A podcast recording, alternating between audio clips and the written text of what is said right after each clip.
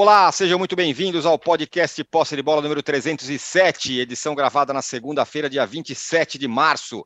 Eu sou Eduardo Tironi, já estou conectado com os meus amigos Arnaldo Ribeiro, Juca Kifuri, Mauro César Pereira e José Trajano. A seleção brasileira perdeu para o Marrocos por 2 a 1 num amistoso que dentro de campo pouco deu para tirar, né? Em compensação, teve depois do presidente da CBF dizendo que o Ancelotti é o candidato favorito para ser o treinador. Só que depois disso, surgiu a notícia lá de Portugal de que um emissário foi a Lisboa falar com ele, Jorge ah. Jesus. E também teve o Galvão Bueno narrando o jogo no YouTube pela primeira vez. E teve também no meio da semana a Argentina em campo, e as comparações são inevitáveis. Os hermanos têm mais time do que o Brasil hoje. E tem também essa, essa história do Andrei, né? Será que pelo menos para ele, esse amistoso sem graça da seleção serviu? E a bizarra data FIFA, no meio dos estaduais, parou o futebol por aqui, menos no Sul. O Grêmio do Renato Gaúcho suou na semifinal contra o Ipiranga e foi para a final depois de uma decisão por pênaltis. Já o Inter, do Mano Menezes, foi eliminado pelo Caxias com direito a pancadaria no final, envolvendo, vejam só, até uma criança de colo, um negócio inacreditável. No fim das contas, só no Rio de Janeiro e em Minas vamos ter clássico. Fla-Flu, Galo e América, porque no São Paulo e no Sul, não. E para muitos grandes, o estadual é uma chance única de título. Vai ter gente já na fila mais um aninho. Já temos aqui uma enquete para quem está nos acompanhando ao vivo no YouTube, muito bem bolada, por sinal. A pergunta é a seguinte: quem você gostaria de ver comandando a seleção brasileira? Aí pegamos quatro nomes que estão sendo falados aí: Abel Ferreira, o Ancelotti, o Fernando Diniz ou o Jorge Jesus. Dê aí o seu voto, venha com a gente, nos deem likes também e vamos fazer o programa com a gente.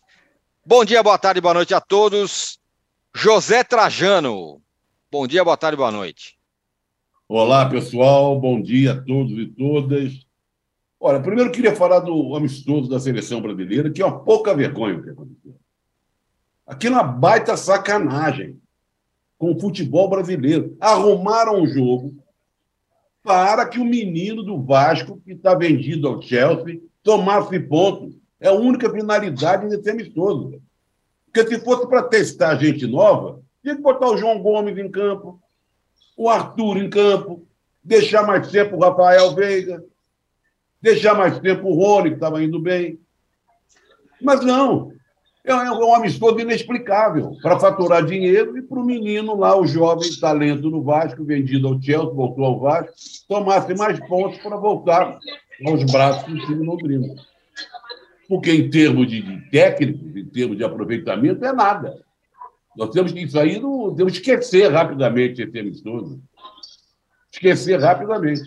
E uma outra coisa que eu acho muito curiosa na seleção brasileira, de que forma seja essa seleção eu não vejo o pessoal entender o Vini Júnior, os técnicos da seleção. Nem o, o falecido Tite, nem esse provisório, o, Ramon. Eles não sabem colocar o Vini Júnior na posição certa. É meio esquisito isso. Então, esse amistoso é uma baita pouca vergonha. Não leva, só diminui o tamanho do futebol brasileiro, porque lá fora as pessoas não querem saber se é time início, time jovem, time de recuperação. É o time do Brasil. Então, em termos numéricos, em termos históricos, o Brasil apanhou de Marrocos, o Brasil não ganha, o Brasil vem mal, sabe? E vários jogadores que atuaram são titulares da seleção. E continua uma pergunta, duas perguntas. Nós temos lateral direito? Nós temos lateral esquerdo? Não temos. Ah, uma seleção toda. Mas tá mesmo assim, mesmo assim. Então, eu prefiro passar uma borracha nessa seleção brasileira e votar aí na enquete, que é necessário e urgente que a gente logo traga um técnico. Eu já fui crítico várias vezes. Achava que eu não tinha tamanho, não tinha sei lá o quê, PPP, mas agora sou a favor do Fernando Diniz na seleção. Eu acho que seria uma ah. renovação. Não, uma renovação, sem brincadeira. Eu acho que o Jorge Jesus não combina com seleção. O Jorge Jesus, na minha cabeça, é técnico de clube. O nosso Ancelotti, eu acho meio impossível, acho que é um delírio, sonho de verão, assim. E o Abel Ferreira também acho que não sai do Palmeiras. Tenho essa impressão. Se sair, seria até uma boa. Não é? Mas como eu acho o Abel Ferreira difícil, o Ancelotti é um delírio, entre os Jorge Jesus, que eu acho que é um técnico de clube, e o Fernando Diniz, eu daria uma chance ao Fernando Diniz. Agora, depois eu quero falar aí muito sobre aquela pouca vergonha lá do Beira Rio. Tem que ter um estádio interditado, jogadores suspensos por mais de 90 dias. Entendeu? Aquele cretino que saiu, que entrou com a filha na briga, tem que ser preso e condenado. E depois eu falo mais detalhes sobre isso. Falaremos disso assim, que foi no fim das contas o assunto do dia ontem. O cara entrou com a filha no colo para bater no jogador do Caxias, um negócio inacreditável. Ô, Juca, só que o Trajano falou que preferiu o Fernando Diniz. Votou aí na nossa enquete, todo mundo pode votar também quem você gostaria de ser, ver comandando a seleção. Abel Ferreira, Ancelotti, Fernando Diniz ou Jorge Jesus. Porém, o Edinaldo falou que o favorito é o Ancelotti, os jogadores falam que o Ancelotti é demais, tem jogo lá da Liga dos Campeões, todo mundo abraça o Ancelotti, não, porque o Ancelotti, porque a seleção tal. Não chegou num ponto que se não for o Ancelotti, se der uma zebra aí o cara não vem, vai ficar ruim para a CBF? Meio que a, anunciar o Valdemar no Flamengo? Bom dia, boa tarde, boa noite. Eu, eu, eu, eu acho que faltou um nome nessa sua enquete, âncora. Você vai ah, me desculpar. Mano Menezes. Não, Arnaldo Ribeiro. Ah, eu? É, porque, porque diante da falta de laterais, já constatado pelo, pelo Trajano, a solução é jogar com três zagueiros. Ah, sempre. Isso é e fato. Minimiza, minimiza a ausência de laterais verdadeiros. Fato. Entendeu? Permite fato. que haja uma outro, um outro tipo de composição. De resto, eu vou lhe dizer o seguinte: você sabe que Trajano, Casagrande e eu fazemos às terças-feiras o cartão vermelho e também tem enquete, e é uma dificuldade pensar uma enquete depois das suas brilhantes enquetes às segundas-feiras. Se quiser, eu posso fazer um freela de enquetes aí. Então, é. estou pensando nisso, porque na última terça-feira, o que nos sobrou como enquete foi uma pergunta singela: quem é favorito, Marrocos ou Brasil? E Marrocos ganhou, aí, de 55 a 45, com unanimidade das, dos votos dos três participantes do programa. E aí eu pergunto a vocês: qual foi a surpresa do resultado do jogo lá em Tanger? Alguém esperava que um time improvisado, com um técnico interino, ia chegar em, lá no Marrocos para enfrentar a quarta seleção da Copa do Mundo, num ambiente absolutamente enlouquecido, que era a chance de ganhar de um campeão mundial, e daria outra coisa que não a vitória de Marrocos? Então, eu, eu fico perplexo até. Agora, é aquilo. Na verdade, ou não aproveitava a data FIFA, mas aí dói no bolso, né? e deixava os estaduais teriam praticamente terminado né? no domingo, e sobrava mais espaço para o Campeonato Brasileiro, que vai ser atropelado agora né? por causa desse jogo, ou então aproveitava as duas datas para que você pudesse, de fato, testar aquelas novidades que estão convocadas e que não foram testadas. Né? Insiste-se com o Paquetá, eu não gosto do Paquetá, jamais gostei e continuo não gostando. Acho que jogador de sangue doce não serve para a seleção brasileira, mas enfim. O, cara que eu mais queria ver, a gente acabou vendo muito pouco, que foi o Rafael Veiga. Sacar o Rony, não entendi. O Rony era o cara que estava ali agarrando a chance como se fosse um prato de comida. Enfim, mas não me surpreendeu. Eu achei até que a seleção deu para o gasto. E entre todos esses treinadores, eu fico com o Ancelotti. E estou de acordo com você, âncora. Não é que fique mal para a CBF, ficará mal para o técnico que vier a ser escolhido, que será o regra 3. Não será a primeira opção da CBF. A primeira opção, na verdade, deveria ser o sonho, mas esse já nem se cogita, que é o Guardiola. Depois do Guardiola, o Ancelotti. Eu estou achando muito difícil, por tudo que vem da Espanha, que o Ancelotti aceite, principalmente se o Real Madrid acabar campeão mais uma vez da Liga dos Campeões, que é o que lhe sobrou, porque o Campeonato Espanhol está indo para cucuia E mesmo a Copa do Rei, né, o segundo jogo é em Barcelona. Quer dizer, o jogo que decide agora a semifinal é em Barcelona, né? Então, complicado para o Real. Uh, mas eu votaria, voto no Ancelotti como a melhor solução para a seleção brasileira. E voto com uma baita interrogação. Eu estou convencido do seguinte, e acho que um dia essa ficha vai cair para todos. A seleção brasileira hoje é do bloco intermediário no futebol hum. mundial. Seleção brasileira não passa de quartas de final desde que foi campeão na Ásia. Quando passou, tomou de sete da Alemanha. Era melhor não ter passado. Era melhor, aliás, ter ficado naquela bola que bateu no travessão nas oitavas contra o Chile. Seria menor o vexame do que acabou acontecendo em 14. Mas essa é a nossa seleção. É uma seleção que não passa das quartas de final. Então, por que criar grande expectativa em torno dela? Ô, Arnaldo, o você acha isso? Âncora. Fala, fala, eu fala, quero, Trajano. Eu quero que o Juca fugiu do debate. o Juca fugiu Diga. do debate. Ele, ele analisou a seleção. Eu não analisei a seleção brasileira. Eu falei que só serviu para um pretexto. Dar pontos para o Andrei, que é uma pouca vergonha. Foi o objetivo dele ganhar uma grana e dar ponto para o menino. Isso não foi tocado pelo Juca. E segunda coisa, em relação ao comentário do Juca.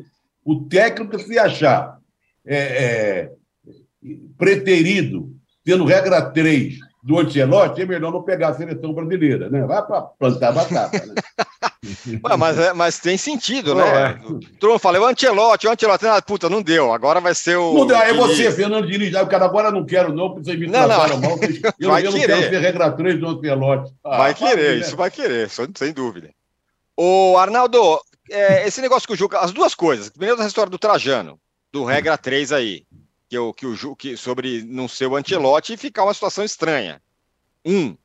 Dois. E do, da seleção brasileira no bloco intermediário. Não, não, caiu na, não caímos na real sobre isso ainda? Bom, são, são esses dois pontos. E o terceiro, que é o que o Trajano falou do vai, da intenção real desse amistoso. Sim. A cota do Andrei. É, vocês perceberam que essa seleção ela não era nem a sub-20, nem a dos jogadores que atuam no Brasil e nem a principal. Era um, era um arremedo dos, das três possibilidades, não foi nenhuma delas. E o Andrei lá, pimpão desde o início, capitão do time do Ramon, capitão do time provavelmente no Mundial Sub-20 que vem por aí. Então atendeu essas solicitações. O que eu acho curioso desse amistoso é que dificilmente o Brasil vai pegar um adversário tão difícil no ciclo inteiro, que eles adoram falar essa palavra, até a Copa do Mundo, porque ele praticamente não joga contra o europeu, né? Qual vai ser o adversário mais difícil que Marrocos no Marrocos com essa pegada toda? A gente reclamava na época do Tite que não tinha jogo bom, amistoso bom, desafiador. Aí teve, aí não tinha nem técnico, nem time, nem. Perderam a chance. Perderam a chance, jogaram lá contra Marrocos com um bando, lá com uma turma, e perderam até de pouco. Então, para mim, foi um desperdício, fora essa questão toda de não ter a segunda partida da data FIFA.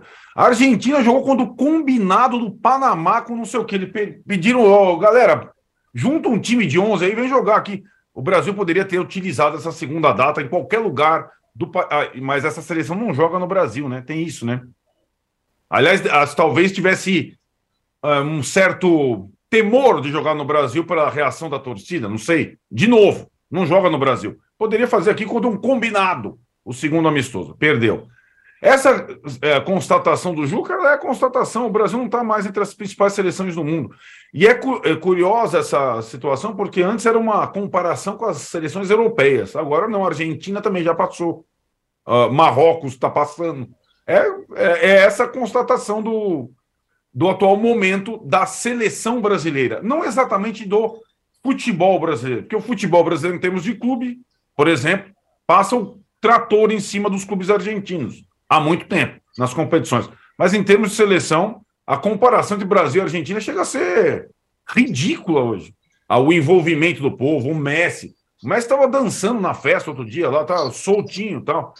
Aliás, também capitalismo em cima dele, põe lá o nome dele no edifício da AFA, aquelas coisas que a gente conhece na América do Sul.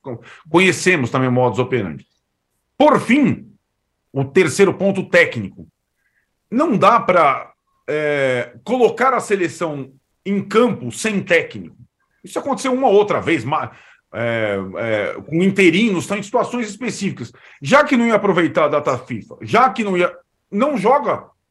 Não joga. Só joga quando tiver um técnico. E eu concordo com você, Tirone. Se não for Antelote dessa, dessa trupe, vai soar como o Valdemar. Então, eu entendo quando o Trajano fala do Diniz, porque o Diniz é o único brasileiro com condições mínimas de assumir a seleção brasileira hoje. Não tem outro, não tem outro nome, você pode cavocar aí, não vai ter. Mas se for o Fernando Diniz, vai ficar com um ar de. Porque o presidente da CBF falou: não, vou trazer um técnico de renome mundial. E aí eu, eu pergunto para vocês: renome no mundial não é exatamente o caso do Jorge Jesus, né?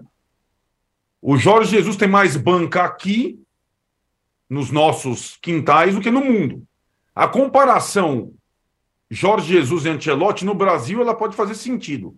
Fora do mundo, fora do Brasil, no mundo afora, não tem menor comparação, né? Ancelotti e Jorge Jesus. Não. Carreira, títulos, não tem, não tem essa comparação. Né? Mas, Ronaldo, eu hum. queria entender o Zé Trajano, que me puxou a orelha, dizendo que eu fugi do debate, para o seguinte: dá pontos para o Andrei, por quê? O Andrei já está vendido para o Chelsea. Não precisa dar pontos, quer dizer, porque se é aquela coisa maliciosa, vamos botar um jogador aí na vitrine para agradar empresário, não é mais o caso do Andrei, porque esse já está negociado. Mas ele está negociado, não... mas não tem condições de jogar lá. Ele precisa de um certo, número de jogos na seleção. Jogos pelas seleções.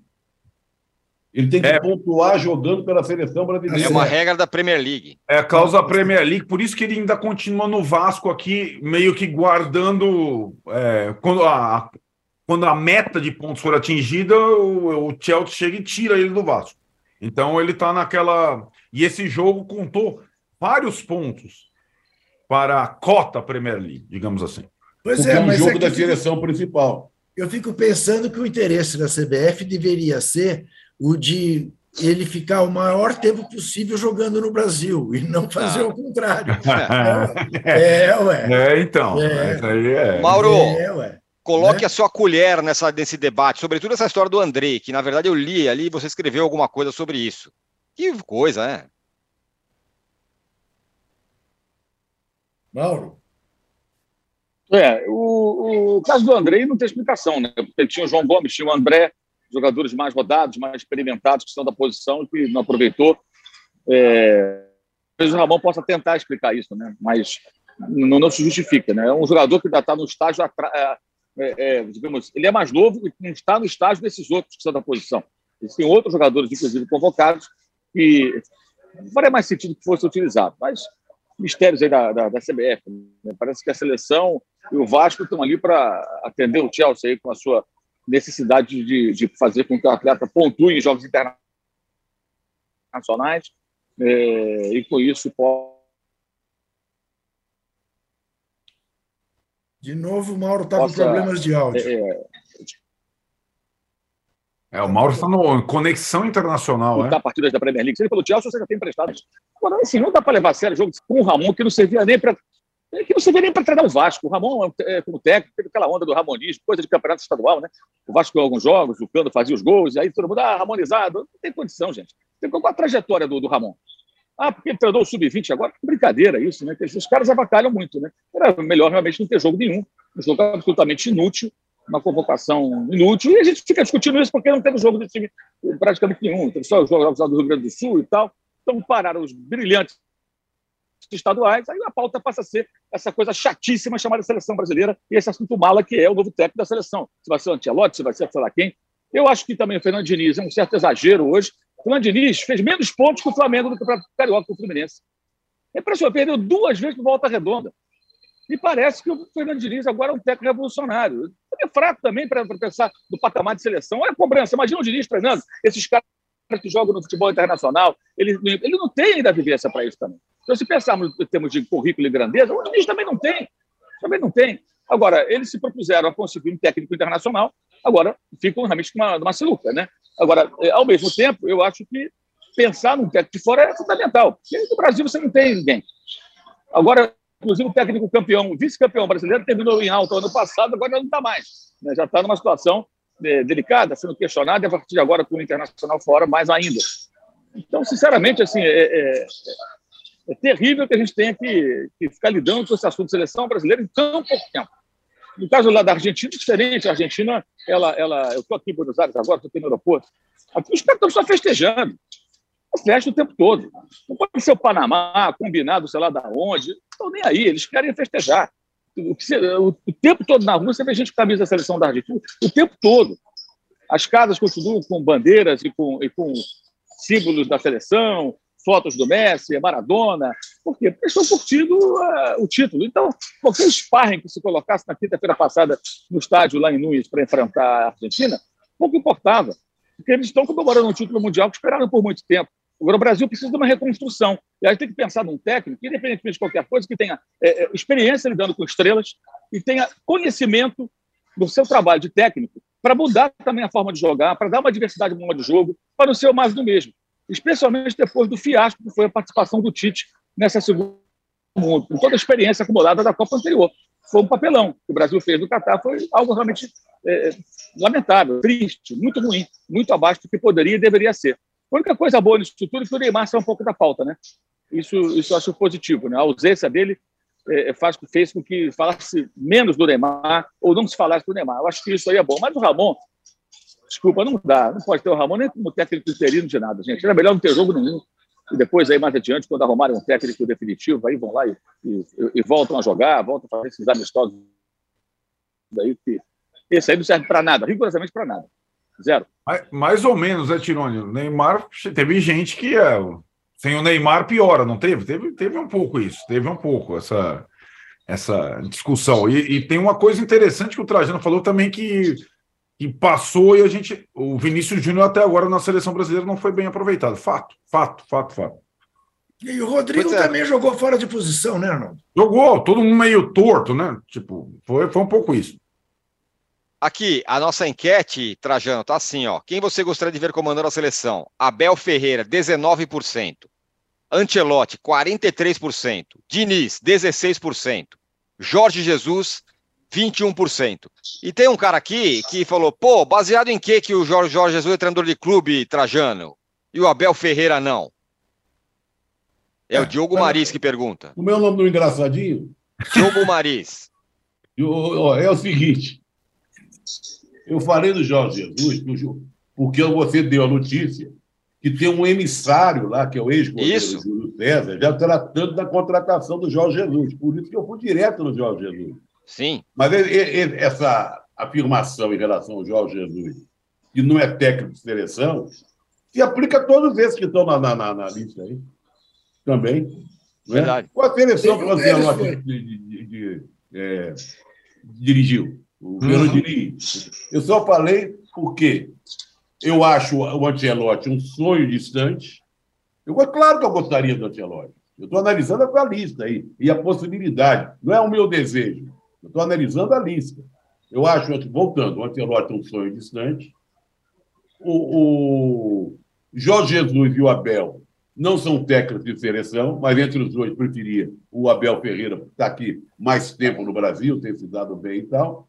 E se não sobrar para ninguém, o Fernando Diniz, que é o único brasileiro viável, porque também não tem outro. Também concordo com o Mal em relação ao Fernando Diniz. É que está na lista. Agora, a gente pode fazer uma lista B. Como uma lista B? Uma lista B, entendeu? E ver o que, que dá. Você não o acrescenta... Ancelotti nas duas. Você não acrescenta o Arnaldo Ribeiro. Não. Esse é, é, é concurso, igual o Clóvis ah, Bornai. Tá não, já tivemos, né, já tivemos João Saldanha, jornalista dirigindo a seleção brasileira, não pode ter outro. João não, nós tivemos ó, João Saldanha e o Oscar Rodrigues do Flamengo. Exatamente, a Paulinho. É. Agora, o, o, dessa lista, só o Jorge Jesus vai ficar sem contrato daqui a dois meses, certo? Fernando Diniz tem contrato, Isso. Abel Ferreira tem contrato, Bingo. tem contrato, né, Mauro? O, na Turquia, Jorge Jesus fica sem contrato daqui a dois meses. Né? É, é, é, da lista, em tese, é o mais viável por esse aspecto. Né? Não, e outra coisa, quer dizer nós, hein? Deve estar louquinho para dirigir. Louquinho, louquinho. Que isso, Abner, calma. Eita, ferro. É, pô. Deve estar, né? Tá. Tá na pegada. O que, que ele acha melhor? Dirigir um time da Turquia, se dando mal lá, ou a Capaz, capaz, país que o acolhe de braço aberto? capaz que venha passar a Páscoa aqui no Brasil, como fez no Carnaval. É. Pois é. o, pois é. o, o adjutor Alvim tem um ponto interessante Agora, aqui, Mauro. o- Fala, fala, Mauro. Não, vai, vai, depois eu falo. Não, você Não, pode falar sobre isso. Eu já falo Ele e fa- tudo. Ele fala o seguinte: torço pro Jorge Jesus. Aí a Flamimimi vai deixar o time em paz até 2026. É, tem esse lado. Diga lá, Mauro. Sem dúvida. e- e- Essa, esse é um aspecto extremamente importante. Seria um serviço que a CBF prestaria ao Flamengo, já que ela agora ajuda o Chelsea aí, instalando o Andrei, né? ajuda o Flamengo também, livra desse assunto. Né? E seria talvez bom, para- porque, na minha opinião, pelo menos, o Jorge Jesus é disparado o melhor técnico estrangeiro, o melhor trabalho feito no Brasil. Disparado, mas disparado. O que ele fez em seis meses, ninguém chegou perto. É que outros né, ficaram por mais tempo e tudo mais. Estou falando de jogo, jogo, jogo no campo. Olha para o campo, vê o que o time do cara fazia e o que outros fazem. É muito diferente. É o outro patamar. Agora, se ele reproduziria isso na seleção, já não sei. Porque tanto no Benfica quanto no Fenerbahçe, ele fracassou até agora. Ele não atingiu os objetivos alcançados, esperados. Porque também é assim, né? O, o, estava lembrando, o Juca estava lembrando, o próprio Ancelotti já está agora numa situação em que ele pode passar uma temporada sem ganhar nada com o Real Madrid. E, e a gente sabe que no Real Madrid você passa um ano sem ganhar nenhuma taça, de repente você pode ser demitido por conta disso. Né? E, o nível de exigência é muito alto. Isso acontece de fato. Mas, é, é, é, minha opinião, o que ele fez aqui foi um trabalho muito superior de qualquer outro. Ele falando de jogo jogado. É lógico que ele fica mais tempo, pode ganhar mais títulos, é evidente. Agora, olhar o que o time dele fazia em campo e outros faziam, a diferença é brutal. Brutal. Agora, não sei se ele conseguiria repetir. Porque até agora ele foi para dois clubes, no Benfica ele pediu contratações, os portugueses fizeram e não deu certo. Não alcançou os objetivos, foi demitido e agora está esperando terminar o contrato, provavelmente sem ganhar nada. É, já foi eliminado da Europa League, o título turco está distante, então deve sair de lá já em busca de alguma coisa. Agora que ele tem muita vontade de assumir, me parece bem claro, né? Sobre a seleção brasileira, é, é, acho, acho muito provável. Agora, outra questão também, acho que para lidar com os jogadores da seleção, especialmente as estrelas internacionais que jogam na Europa, aquele jeito dele, às vezes, um pouco indelicado à beira do campo, acho que não rola também, não. Não rola também, não. Acho que ele vai É, ter é- que, se for é um ponto. maneirar um pouquinho, sabe? É diferente. É outra história. É, tem isso, né, Arnaldo? É, um- é um é uma boa discussão essa, porque o Ancelotti é respeitado por todo mundo. Muitos caras jogam, jogaram com ele, né? E tudo mais. Isso, e o, e o Diniz é um cara que consegue compor, né, com as... Então, o Diniz provavelmente, talvez, tentasse transformar o Neymar no que ele fez com o Ganso no Fluminense, o time rodar em torno do Neymar, resgatasse o Neymar. Meu O Deus. Diniz prega a diversão, não é isso, no campo? Tipo, também, né, o- né, falando do Marcelo agora também chegando no Fluminense, desses quatro aí, o temperamento do Jorge Jesus, ele é mais digamos, ríspido, né? é, no tratamento com os jogadores. E também acho que seria, é, enfim, um desafio.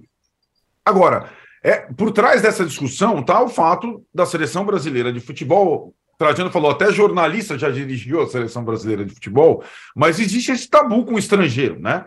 É, porque nós já tivemos, nós temos uma estrangeira comandando a seleção feminina em várias outras modalidades, várias outras. O Brasil teve técnicos estrangeiros é, nas suas seleções, né? É, basquete, vôlei, eh, judô. Aliás, um parêntese, Arnaldo, Fala, Fred. que não está dando muito certo à frente da seleção feminina. Pois é, É verdade É, também. Vamos botar os Pois é, eu concordo. É verdade E- também com. É verdade também e com um longo tempo de trabalho. Né? longo tempo de trabalho. Longo tempo. É verdade, você tem total razão. É- Essa é uma situação. Agora, eu acho que essa, é, esse ineditismo, para muitos treinadores mais experientes, eu- estrangeiros, acho que, que, que atrai, né? Primeiro técnico estrangeiro a dirigir a seleção brasileira de futebol. Por mais desgastada que essa imagem tenha hoje, mas, cara, os caras, né? Jorge Jesus, primeiro técnico estrangeiro a dirigir a seleção brasileira de futebol. Envaidece, não envaidece?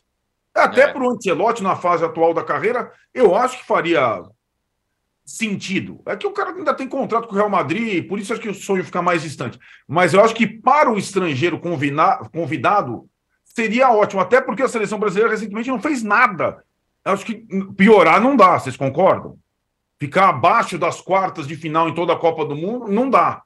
Então, eu acho que o, o estrangeiro teria, além da grana, que a CBF está disposta a pagar bastante, essa missão, nobre missão, de ser o primeiro gringo a dirigir a seleção brasileira de futebol masculino. Não, tem, acho... a, tem a favor do, do Jorge Jesus, que está numa fase ruim da carreira. Também. A, a fase mágica, melhor, tem que ser sempre louvada, como foi pelo Mauro, foi aquela à frente do Flamengo.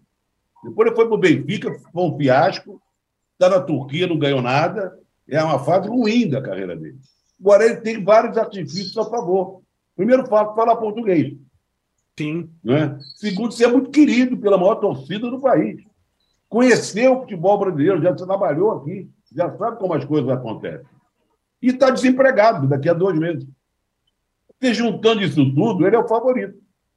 Agora, o Juca, em cima disso que o Trajano falou, conhece o Brasil, veio para cá, ganhou um monte de coisa, fala português.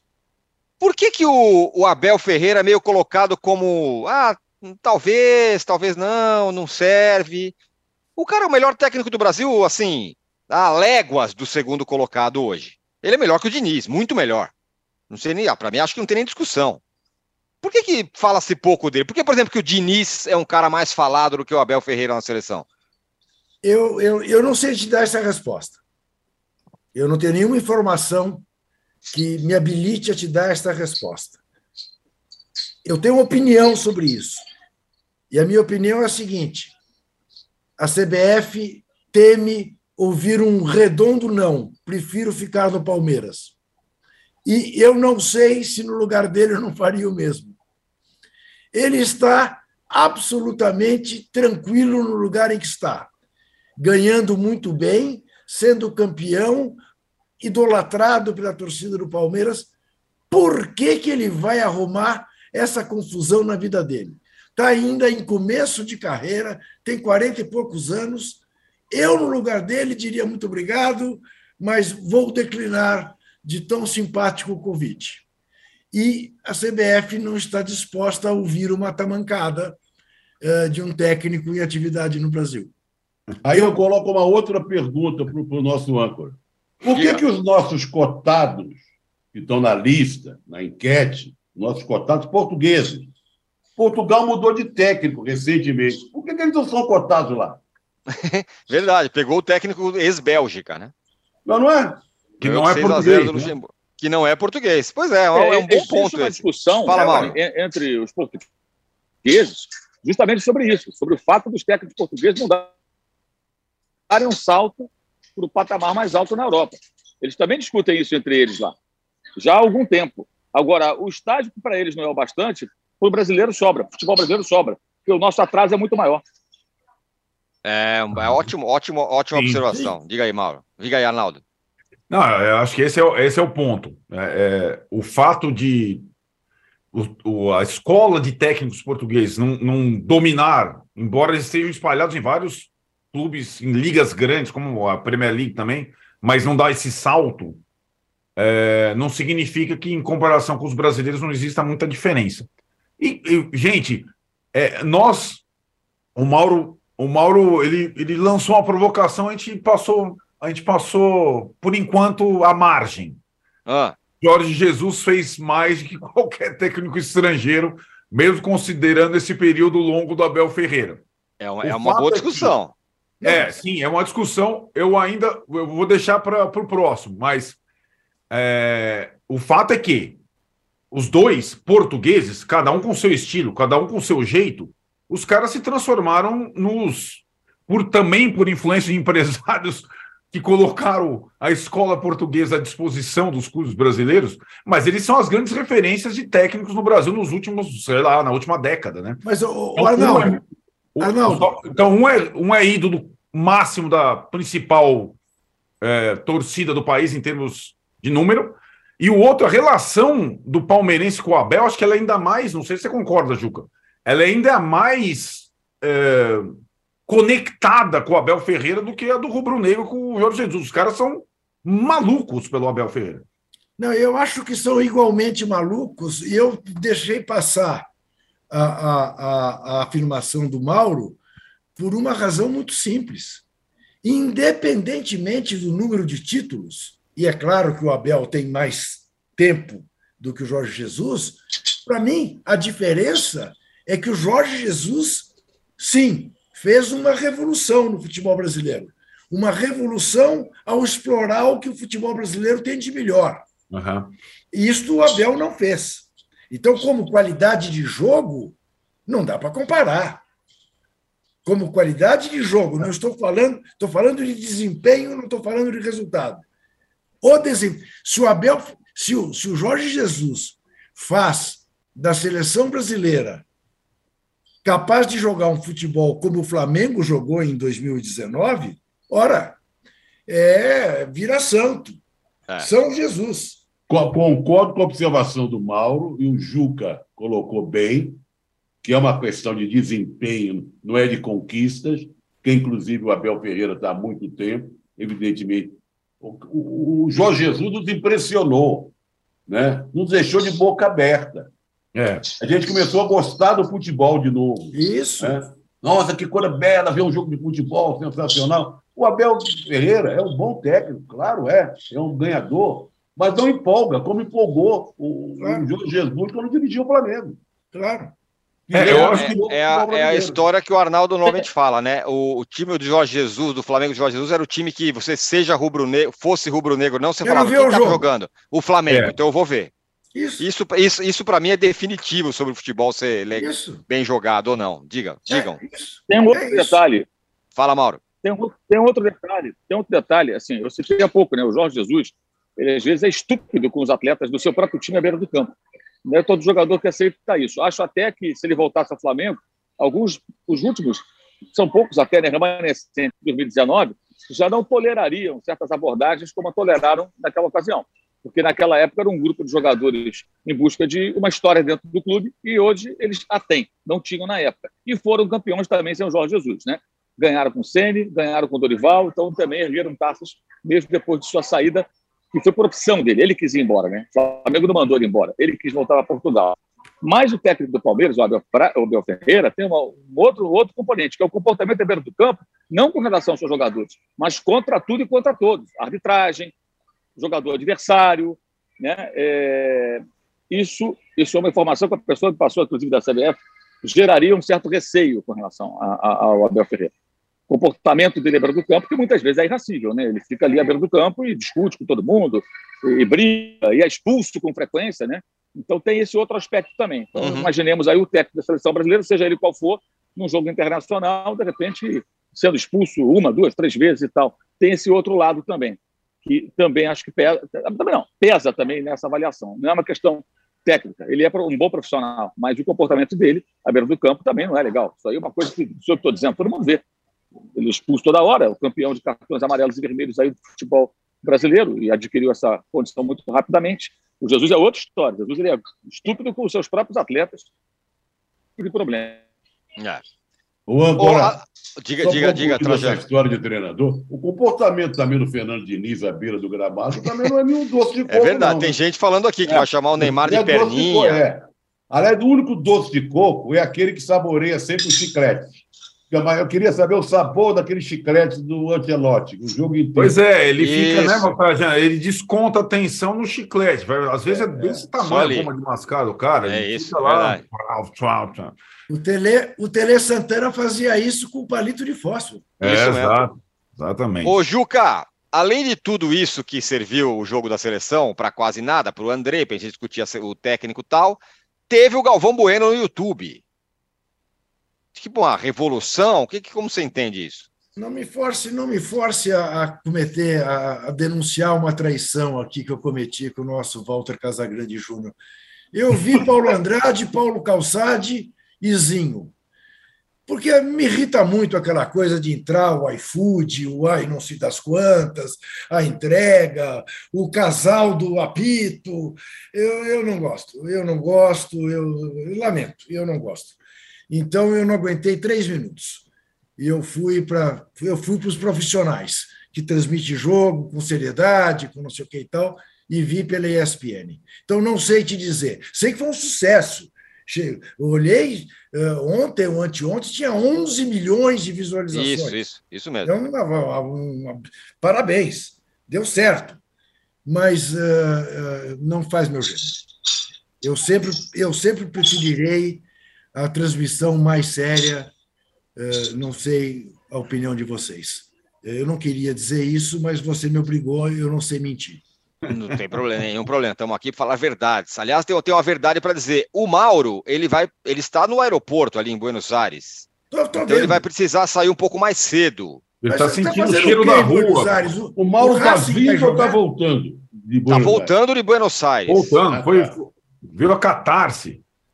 Ah, você foi ver? Você foi ver o jogo no Monumental? Não, não. Pós-jogo. Não, não. não ele... como? Tá. Tinha então, 6 milhões de pessoas na minha frente esperando que eu jogo. Você podia então, ter Mauro, comigo. Deu eu seu lugar para você com o presidente, sou amigo é. dele. É. Não vou prender você aqui, que você está com a passagem aí, você tem que embarcar. Dê o seu destaque final, se quiser falar do Grenal, o que você quiser aí.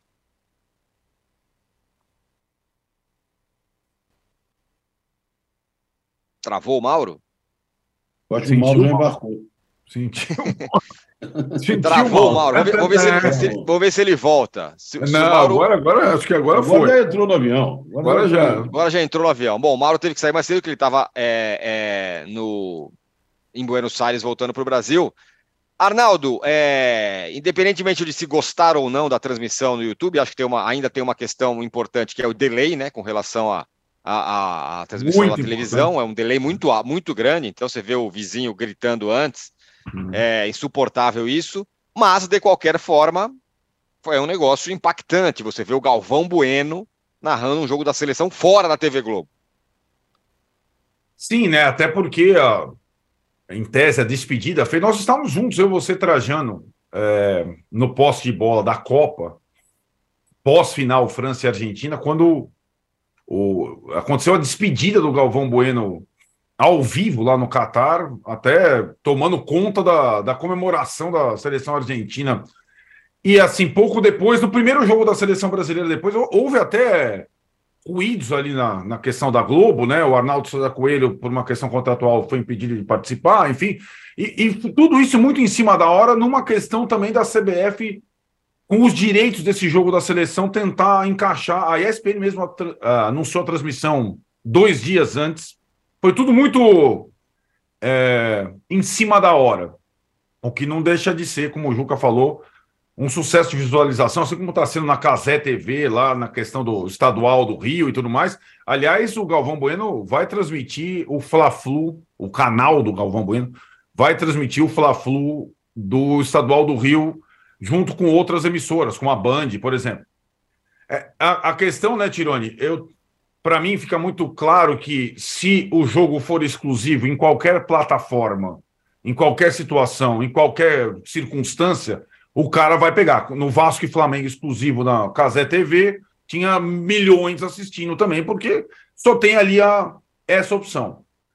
O que talvez a gente sinta com o passar do tempo é na balança, numa escolha, onde vai, onde você, onde o telespectador vai preferir, se numa transmissão mais é, diferente como essa do YouTube, com questões técnicas, o Galvão ficou lá bravo lá, porque ele estava esperando a retaguarda da Globo lá, que não tinha delay, tinha, quê. É, é, uma outra experiência, né? É uma coisa mais improvisada e que o público está tá, tá acostumado com isso na, na questão padrão Globo. Como é que a gente falava? Padrão Globo. Padrão Globo. É. Não pode cair o sinal, não pode ser o que lá. É uma outra circunstância. Então, veremos se com concorrência é, o, as transmissões do YouTube com o Galvão ou com outros narradores elas tenham a mesma ah, digamos o mesmo peso, o mesmo volume. É, essa essa questão do estadual do Rio com alguma antecedência, porque a Band já vem passando e agora eu acho que o canal do Galvão vai promover, a, a gente vai ter uma, uma outra circunstância. Todo mundo vai saber antes que vai passar lá e cá. E aí a gente vai ver como é que como é que o bolo vai ser distribuído, né? É, e, e, acho que é, acho que essa, essa situação não vai ocorrer em outras em outros campeonatos, em outras. É, os direitos são todos pulverizados agora. O difícil é o cara se encontrar. Tanto que tem aplicativo hoje que te. Onde vai passar tal jogo? As, as pessoas hoje se perdem um pouco, ainda para localizar é, partidas de futebol, porque os direitos estão pulverizados mesmo. Ó, eu não sei se o Mauro está nos ouvindo. Olha aí. Se, esti Olha, se estiver, é uma, ele pode dar o seu, seu, seu destaque final. Eu tô, eu tô aflito aqui que ele vai perder o avião. Fala, Mauro. Não, não, tá tranquilo. Agora eu tô perto aqui do portão de barco, então não tem, não tem erro, não. Agora eu tô, tenho o controle da, da situação. Quer falar do Grenal? Fala, diga lá. Não, não, eu queria falar sobre uma coisa que eu acho que é importante. Eu vi vários, é, é, várias pessoas assim, é, destacando o sucesso da transmissão e tudo mais, né, feito aí pelo pessoal da Globo, né, pessoal ex-Globo.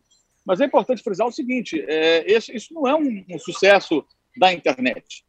Isso é uma história construída na televisão por profissionais, especialmente o Galvão Bueno, que eles migram para fazer uma transmissão no YouTube. Tem o reforço do Felipe Neto, né, que é o cara, é um cara do YouTube, das redes sociais, e aí tem a curiosidade geral também, que gera isso tudo, mas me parece assim, uma reprodução do que já existia numa outra plataforma. E eu entendo que isso é completamente diferente, por exemplo, do sucesso de um Casimiro, que é um uhum. cara que surgiu Dali nessas mesmo. plataformas. É. Dali mesmo. Então, é completamente diferente. É a curiosidade. Você pegar um grupo de pessoas que durante um bom tempo trabalhou juntas, trabalharam juntas é, na televisão, de maior audiência do Brasil, no principal grupo de comunicação, aquela coisa toda, e joga os caras lá para fazer uma transmissão do Jogo do Brasil. Não sei se isso é, vai acontecer com esse mesmo impacto, né? se terá esse mesmo impacto, se eles fizerem vários e vários jogos do Brasil. Talvez não, porque a curiosidade também pesa bastante. Mas isso não é um case da internet, isso é uma coisa da televisão, que migra e desperta curiosidade, e aí tem esse, esses números estrondosos. Agora, para construir uma história é, é, de sucesso no YouTube, dessas novas mídias, digamos assim, aí é preciso uma coisa consistente, um trabalho consistente, algo que seja feito, como é o posse de bola. Exatamente. Perfeito. Embora, eu embora, ia falar, ele já embora, é embora nós tenhamos saído da televisão também. A gente está bem da televisão fazer posse de bola. É verdade. Mas nove da manhã, num horário diferente, as pessoas ouvindo como podcast. Muita gente não está nos ouvindo nesse exato momento, vai escutar depois no Spotify e outras plataformas. É outra pegada, é uma outra situação. Então, uhum. eu não estou dizendo que eles não vão fazer, podem fazer até um sucesso maior ainda do que já fizeram, mas eu vejo isso, é, essa experiência como uma experiência de televisão transferida e turbinada pela presença do Felipe Neto, que também parece que fez uma piada que o Galvão nem entendeu, né? Nem entendeu. A história lá do golpe da pirâmide e tal, teve Exatamente. esse momento também. Maurão, vai nessa, hein, meu? Pega o avião aí, por favor. É... Tá legal, tô aqui aguardando. O, o, o, o Sérgio Pereira falou assim que não tem problema de delay no jogo da seleção porque, não, porque ninguém grita gol. É verdade, a seleção, a seleção não faz gol. Ô Trajano, o, Gren, o Grenal não, o jogo do Internacional ontem foi, foi um papelão, né? O Inter é eliminado, entra um cidadão lá, um iluminado, com a criança no colo, chuta o jogador do, do Caxias. É daquelas coisas que é um negócio, uma selvageria inacreditável, né? Primeiro, eu, como você me esqueceu, vou me dar uma botar a colher um pouco desse. Ah, pode botar, claro, por favor. O único que não falou em relação à Não, não, pode falar. Tem razão. Concordo com o Mauro, que foi a transferência do que se fazia na televisão para o YouTube. Não foi um sucesso de YouTube. Sucesso no YouTube com a linguagem de YouTube é do Casé. E me impressionou muito também querer transportar para o YouTube um, um modelo de cenário, inclusive, de TV aberta. Então Parece a curiosidade imperou. Eu desejo sucesso aos nossos amigos, pessoas que fizeram um trabalho magnífico na TV aberta, mas eu acho que isso ainda tem que esperar para ver o desenrolar dos acontecimentos, como diria outro. Tipo, a curiosidade deu um número muito grande para essa televisão. Né? Vamos ver outras televisões e, com o tempo, o que, que isso vai acontecer. O que aconteceu Perfeito. lá no Internacional, o resumo, não que deve ser feito o estádio tem que ser é, fechado.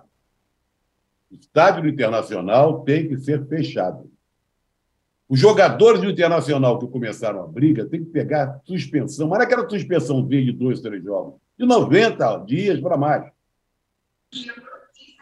O, o, o, rapaz, que parece que já, já foi até condenado certa vez pela Lei Maria da Penha, ah, por agredir a mulher, que é a mãe da, da menina que entrou em campo, que, foi preso lá no, no Beira Rio e tem que ir sofrer processo rápido e encana foi os maiores absurdos que o mundo inteiro, está com as imagens, estão correndo o mundo inteiro. Porque você entra em campo com uma criança, acho que dois, três anos no colo, e agride o jogador. O jogador se virou, o jogador ia reagir. Quando viu que tinha uma criança no colo do agressor. É. Então ele se conteve. E o outro do lado também ia partir para cima. Mas se conteve. É uma aberração. Isso tem que entrar em várias leis. Ele tem que ser condenado, incluso em várias leis de proteção à criança, sabe? De violência, de não sei o quê. Agora, não tem que ser bonzinho com o internacional e com jogadores do internacional. Eu estou enojado com o futebol. Não é possível que o jogador profissional ainda se incomode, se incomode a ponto de agredir o seu adversário, porque o outro está comemorando uma vitória. Sabe, o cara está fazendo nada demais. O jogador adversário está comemorando com a sua torcida uma classificação para a final do Gaúcho. Esse pessoal do Internacional devia botar a viola no saco e correr para o vestiário envergonhado. E lá pedir desculpa da sua torcida. Mas não, foram para cima dos jogadores do adversário. Então, se não tiver providência nenhuma, que eu acredito que não vai haver, que a gente está acostumado com conflitos desse jeito, é mais uma, uma mancha, mancha. Nós estamos começando a temporada, mas tem que entrar com rigor, e eu não acredito. É caso de polícia, é caso... esse Tribunal de Justiça Desportiva também, que é uma pouca vergonha futebol clube, tem que punir com firmeza esse jogador. Aquele jogador que deu uma molejo, se não me engano. Moledo. Moledo. Que deu uma, banda por trás do outro, que estava comemorando com a torcida. Ah, que é isso? Sabe? Aquele bando de segurança, todos, todos os grandes times tem, eu gostaria de saber até, a folha de pagamento e o número de segurança de cada grande, que cada grande clube tem. É um, é um número imenso, gente. É um número imenso de gente. E, no fundo, eles até ajudam, eles protegem, ah, eles não protegem o espetáculo só. Eles também contribuem também, algumas vezes, para a violência. Né? Uhum. Então foi uma pouca vergonha, é um assinte, é um absurdo. Eu espero providências, mas não acredito que, que vai acontecer. Não. O Juca, outro dia o Luiz Castro ficou impressionado porque tinha polícia no campo de futebol. Bom, se não tivesse polícia ontem, sabe lá o que ia acontecer, né? Bom, é, eu endosso tudo que falou o Trajano. Uh, imagino que esse, esse idiota que fez o que fez com a criança no colo possa até perder né, uh, o direito de, de enfim, de, estar com essa criança, porque realmente ele a submeteu a um risco, né, perder a guarda, né, é, porque ele a submeteu a um risco absolutamente enorme. Quero lembrar o fato né, que só reforço o que o Trajano disse, que o Wesley Pomba, né, que foi quem bateu o pênalti classificou o Caxias.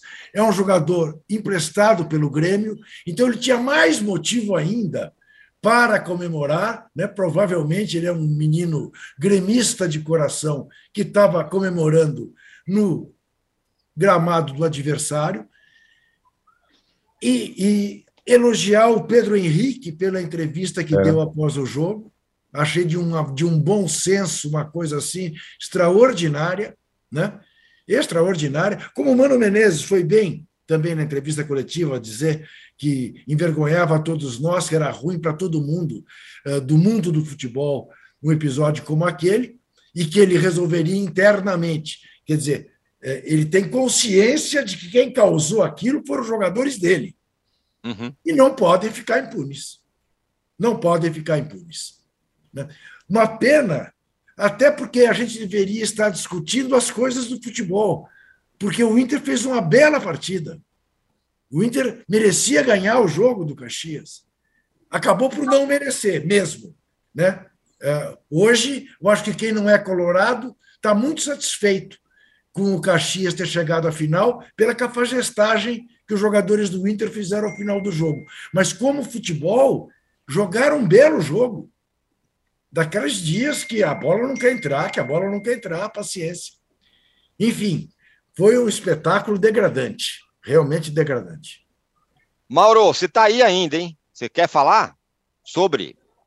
É, acompanhei hum, à distância né, é, os acontecimentos lá, lá de Porto Alegre, mas é interessante observar como o campeonato estadual realmente é, não, não, é régua para nada, né? Porque o Grêmio também teve muita dificuldade e poderia ter ficado pelo caminho, né? Então os dois tiveram que disputar pênaltis e o Grêmio fez uma campanha muito melhor, também não passou. Ou seja, quando começar o brasileiro, aí sim você começa a avaliar o nível do futebol apresentado e a competitividade de algumas equipes que durante o estadual acabam surfando de uma onda enorme e mesmo quando chega o jogo eliminatório tem dificuldade para avançar.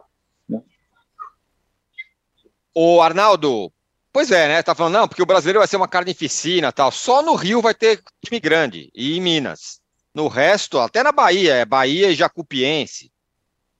Ah, isso é semifinal, né? É, o... Mas sim, o Vitória tá, tá péssimo, né? Também nessa temporada. É, em Minas, o América, digamos, o lugar do Cruzeiro, né? Sim, é, grande, sim a, é grande, a grande final estadual é Fla-Flu. É, e acho que é, na, nessa, nessa circunstância que a gente sempre fala que o estadual provoca sequelas, ele provoca. Muito tem técnico que caiu, tem. Você, outro dia você enumerou quantas crises o estadual já proporcionou aos clubes brasileiros, são várias. O que eu acho que em relação ao campeonato é, brasileiro, Tironi, não é exatamente o, a disputa do Flamengo do Jesus com o Santos do São Paulo e mais times lá pelo título. O que eu acho que vai acontecer com, com o Campeonato Brasileiro desse, desse ano é uma carnificina da disputa contra o rebaixamento, né? Vários times nivelados por baixo, é isso que eu acho.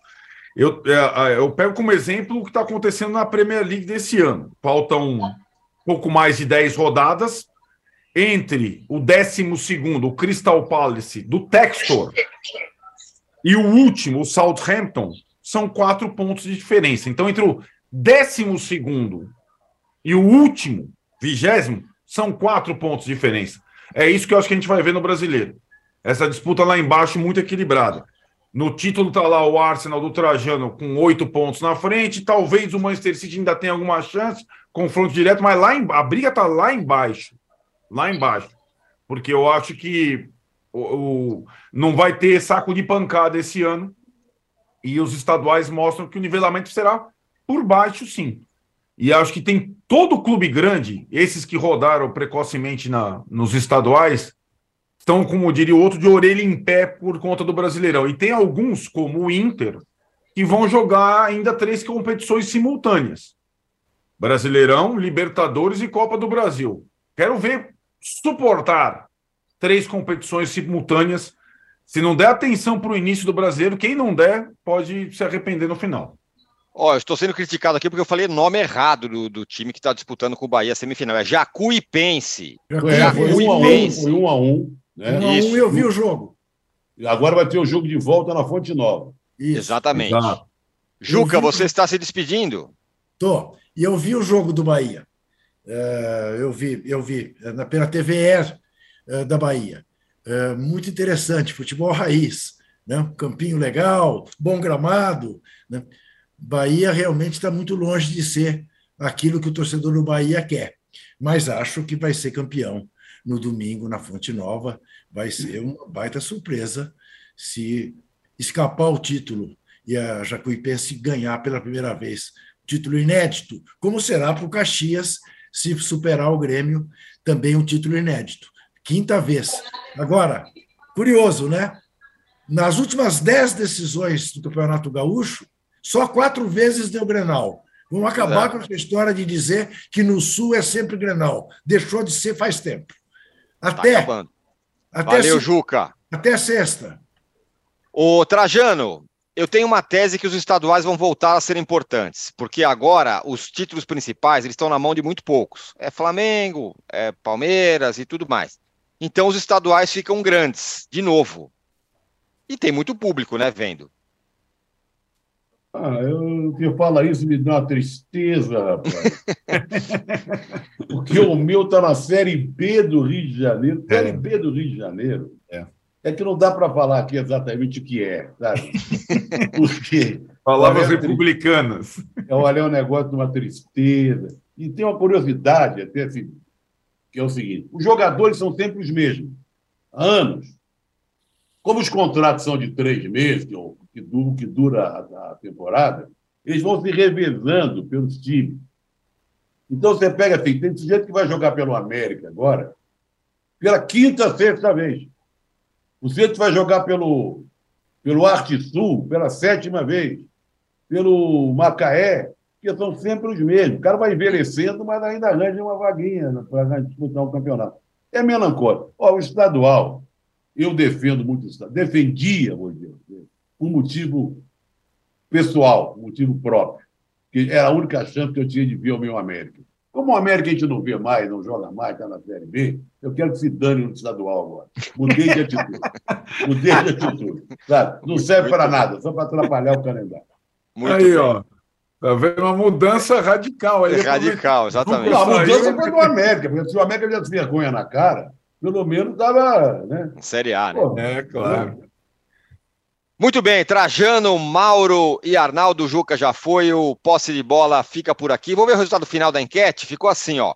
Quem você gostaria de ver comandando a seleção? Abel Ferreira, 20%, Ancelotti, 43%, Diniz, 16%, Jorge Jesus, 21%.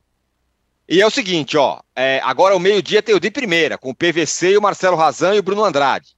Às seis da tarde tem o fim de papo comigo, e grande elenco. E às nove da noite tem o sorteio da Libertadores da Sul-Americana ao vivo. E a gente volta na sexta-feira. Valeu, Trajano. Valeu, Mauro. Boa viagem. Valeu, Arnaldo. Sexta estamos de volta. Tchau. Você pode ouvir este e outros programas do UOL em uol.com.br podcasts. Posse de bola tem pauta e edição de Arnaldo Ribeiro e Eduardo Tironi. Produção de Rubens Lisboa. Operação de ao vivo de Fernando Moretti e Paulo Camilo. Coordenação de Fabrício Venâncio e Juliana Carpanês. Os gerentes de conteúdo são Antônio Morei e Vinícius Mesquita. E o diretor de conteúdo é Murilo Garavello. Uau.